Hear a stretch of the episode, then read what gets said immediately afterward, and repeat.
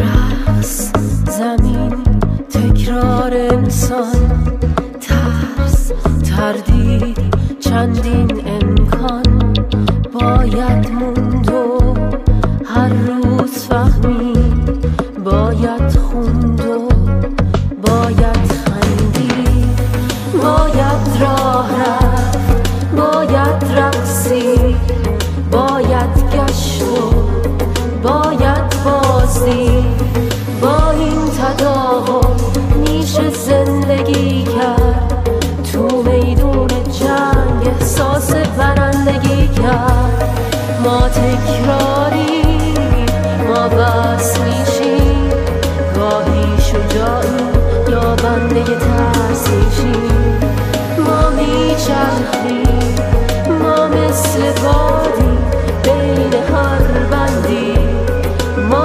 آزادی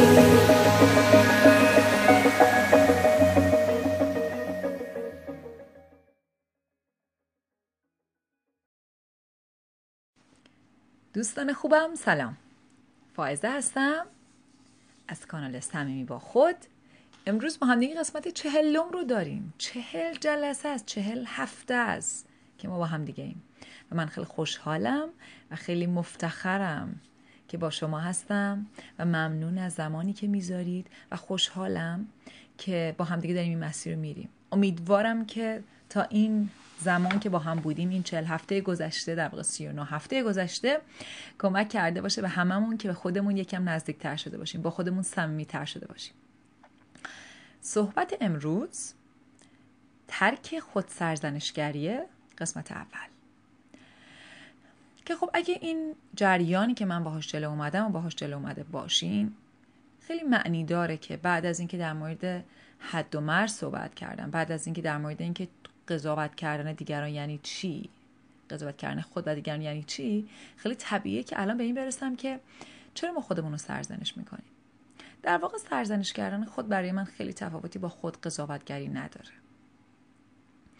در واقع کلمات دیگه‌ای که برای من هم معنی خود سرزنشگریان، خود انتقادیه، به خود شرم دادنه، خودخوریه. واژه خودخوری واژه جالبیه مگه نه؟ به معنی اینه که من دارم خودمو میخورم، انگار من شروع میکنم به خودم آسیب زدن، به خودم صدمه زدن، در واقع انگار من به خودم کشتی میگیرم و بی‌اعتماد به نفسی قاعدتا. انگار من از وجود خودم بخ... انگار با خودم رفیق نیستم، انگار به وجود خودم مفتخر نیستم، انگار خودم با خودم در جنگم. بنابراین تعریف خود سرزنشگری یعنی چی؟ بدون اینکه بخوام تعریف ادبی ازش بکنم، تعریف خود سرزنشگری یعنی اینکه من یک کاری میکنم، قسمتی از من کاری میکنه، انتخابی میکنه و وقتی که اون ماجرا تمام شد یا حتی خیلی از اوقات در حین انجام اون کار یه قسمت دیگه از من داره قُر میزنه. خاک تو سرت، این چه وضع کار انجام دادنه، این چه وضعیه، اه کارو خراب کردی، این چه وضع کار انجام دادن بود، اصلا نباید کارو به تو میدادن. این دیالوگ شما رو یاد کی میندازه؟ دیالوگی که یکی داره یه کاری میکنه و نفر دوم باش همراه نیست، کمکش نمیکنه، بلکه نه تنها کمک نمیکنه بلکه چوب لای چرخش میکنه. این دقیقا همون معنی شکافه، شکافی که تو درونمون پیدا میکنی و خودمون به خودمون میپریم و متاسفانه در خیلی از خانواده ها و فرهنگ ها این جریان وجود داره که ما به جای اینکه با هم دوست باشیم، با هم یک نتورک و شبکه ایجاد بکنیم، دشمن هم میشیم. متاسفانه وقتی که توی یه خانواده بین پدر و مادر یا پدر و مادر و فرزند چنین داینامیکی وجود داشته باشه، تک تک افراد اینو درونی میکنن، چون ما پدر و مادرمون رو درونی میکنیم. بنابراین خودمونم شکافته میشیم، خودمونم به خودمون میپریم. بنابراین توی چنین داینامیکی من به خودم اعتماد نمی کنم، انگار یه قسمتی از من به یه قسمت دیگه اعتماد نمی کنه. به خودم میگم اه من که این چه انتخابی بود کردی، انگار به خودم احترام نمیذارم. در واقع خیلی از اوقات هم ما پدر مادرمون رو که میبینیم با هم دیگه دعوا میکنن یا خودمون با به عنوان یه فرزند یا به عنوان پدر مادر با فرزندمون یا پدر مادرمون دعوا میکنیم، خیلی از اوقات یه چنین احترام و اعتمادی وجود نداره. در واقع به طرف مقابل میگیم باید اینجوری رفتار میکردی چون نفهمیدی درست رفتار کنی. انگار این پیش‌فرض رو نداریم که اون طرف مقابل یه ارزشایی داره، یه تجربه‌هایی داره و بهترین کاری رو که میتونسته کرده. این به این معنی نیست که ما ابراز نکنیم ناخرسندیمونو و نگیم یه جاهایی چیزی رو که دوست نداریم.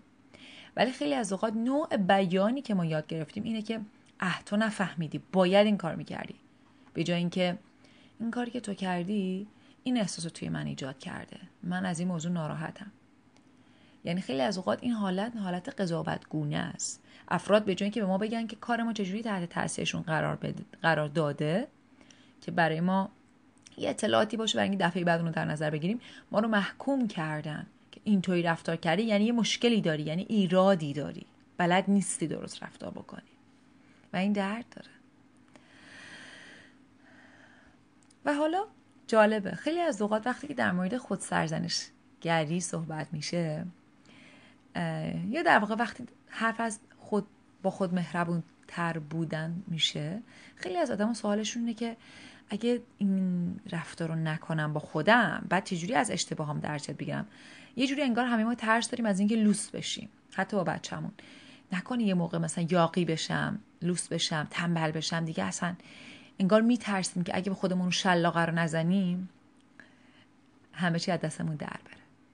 نه، من باور دارم و اعتقاد دارم و تجربه شخصی خودمه که این اتفاق نمیفته و در واقع این رویکرد روانشناسیمه، رویکرد انسانگرا، رویکردی که باور داره که ذات انسان مثبته و انسان مثل دونه‌ای که در حال رشده و میخواد رشد بکنه، ولی وقتی شرایط رشد فراهم نباشه مسیر رو انتخاب میکنه که در واقع باعث صدمه زدن به خودش میشه، ولی همچنان تشنه اون رشده، تشنه اینه که برگرده به مسیر به مسیر سلامت رشدش. چرا اینقدر با اطمینان میگم نه؟ مثال میزنم. فرض کنید پدر و فرزندی دارن با هم راه میرن، بچه میفته، داره راه میره، مثلا در حالی که داره راه میره داره با اسبابش بازی میکنه، اسبابش نگاه میکنه، بعد یا پاش گیر میکنه جایی میفته.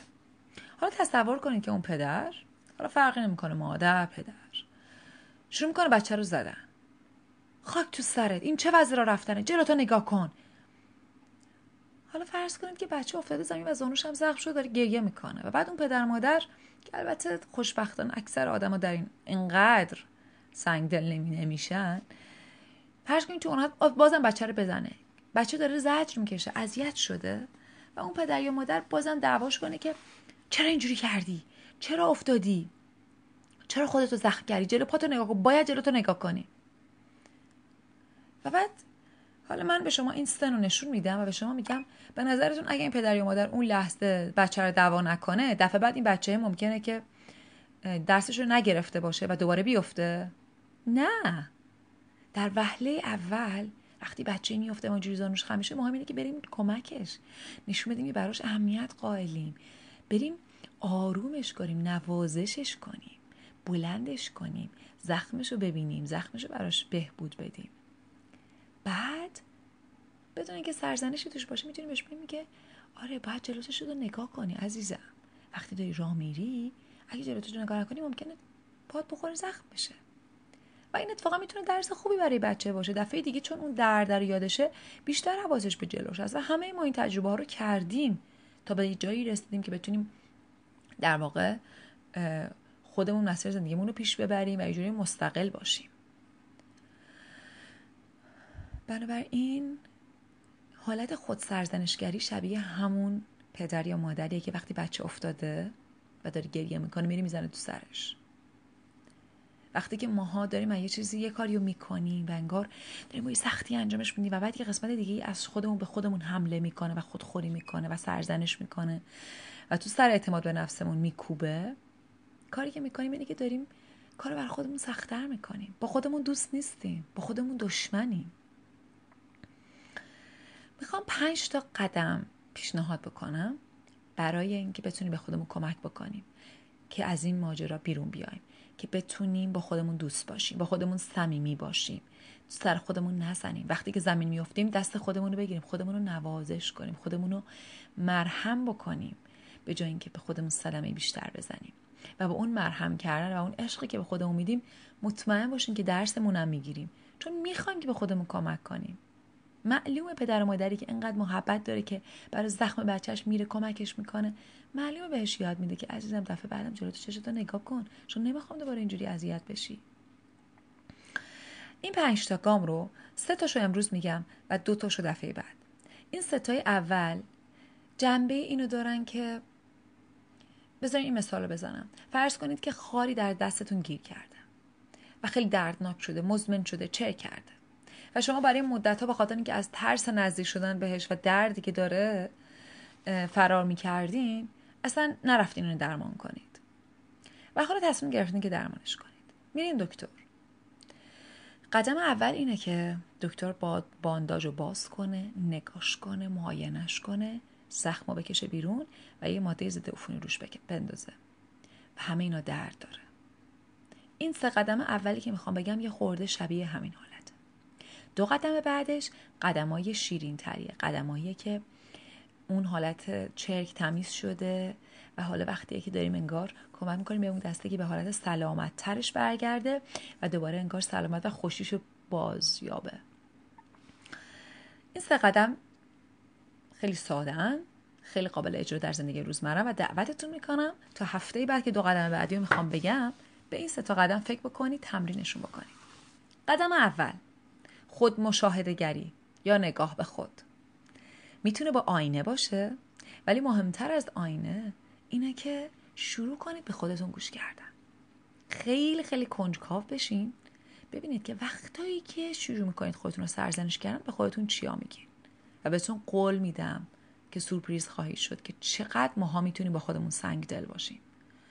باور نکردنیه، باور نکردنیه.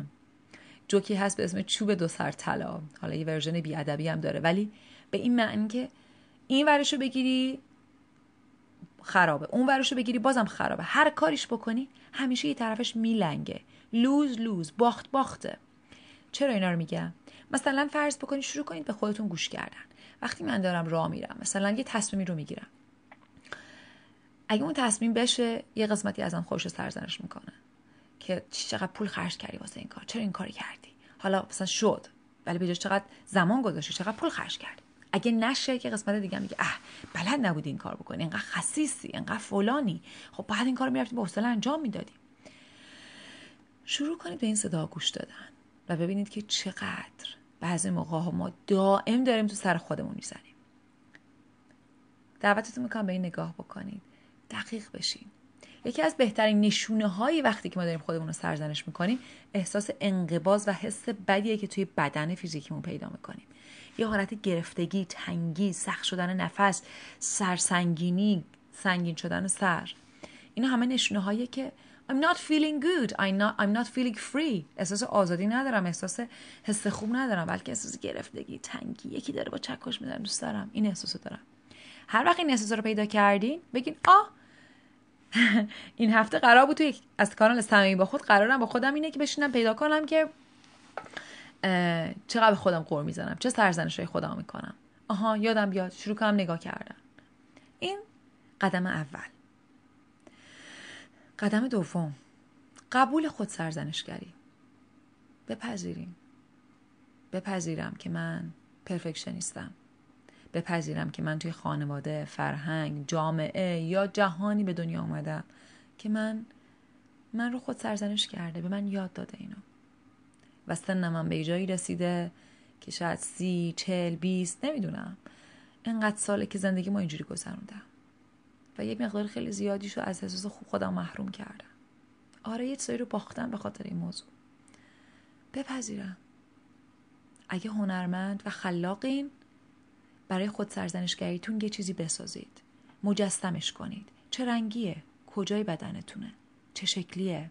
براش اسم بذارید، نقاشیش کنید یا با خمیر بسازینش. ببینید و اونش کنید، به معنای بپذیریدش، مسئولیتش رو قبول کنید که این بخشی از منه، من فایزه خود سرزنشگرم. به جای اینکه دائم بخوام بقیه رو به خاطری سرزنش کنم، بگم نه من اینجوری نیستم، ما ایرانی‌ها اینجوری، ما فلانی، من فایزه خود سرزنشگرم، من خودمو سرزنش میکنم. اینو بپذیرم. میتونم برم جلو آینه و به خودم بگمش.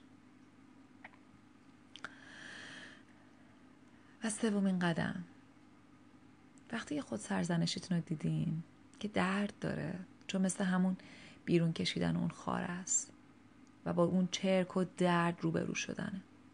قدم سوم، ببینم چرا خود سرزنشگر بودم، چی شد که من انقدر خود سرزنشگرم.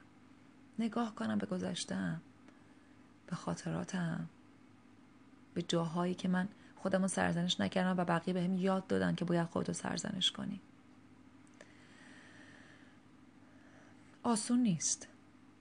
صمیمی شدن با خود بها داره و بهاش اینه که درد این مقداری بکشم.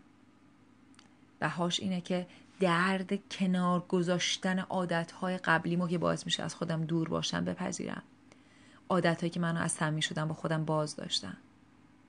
درد داره، سخته، ولی همه اینا دردهایی که به سمت سلامته، به سمت خود صمیمی‌تر شدن با خوده و به سمت جاییه که بتونیم کمتر خودمون رو سرزنش کنیم، با خودمون مهربون‌تر باشیم و به جای خود سرزنشگری به سمت خود نوازشگری پیش بریم و خود حمایتگری که بزرگترین صلح و شادی رو به ارمغان میاره.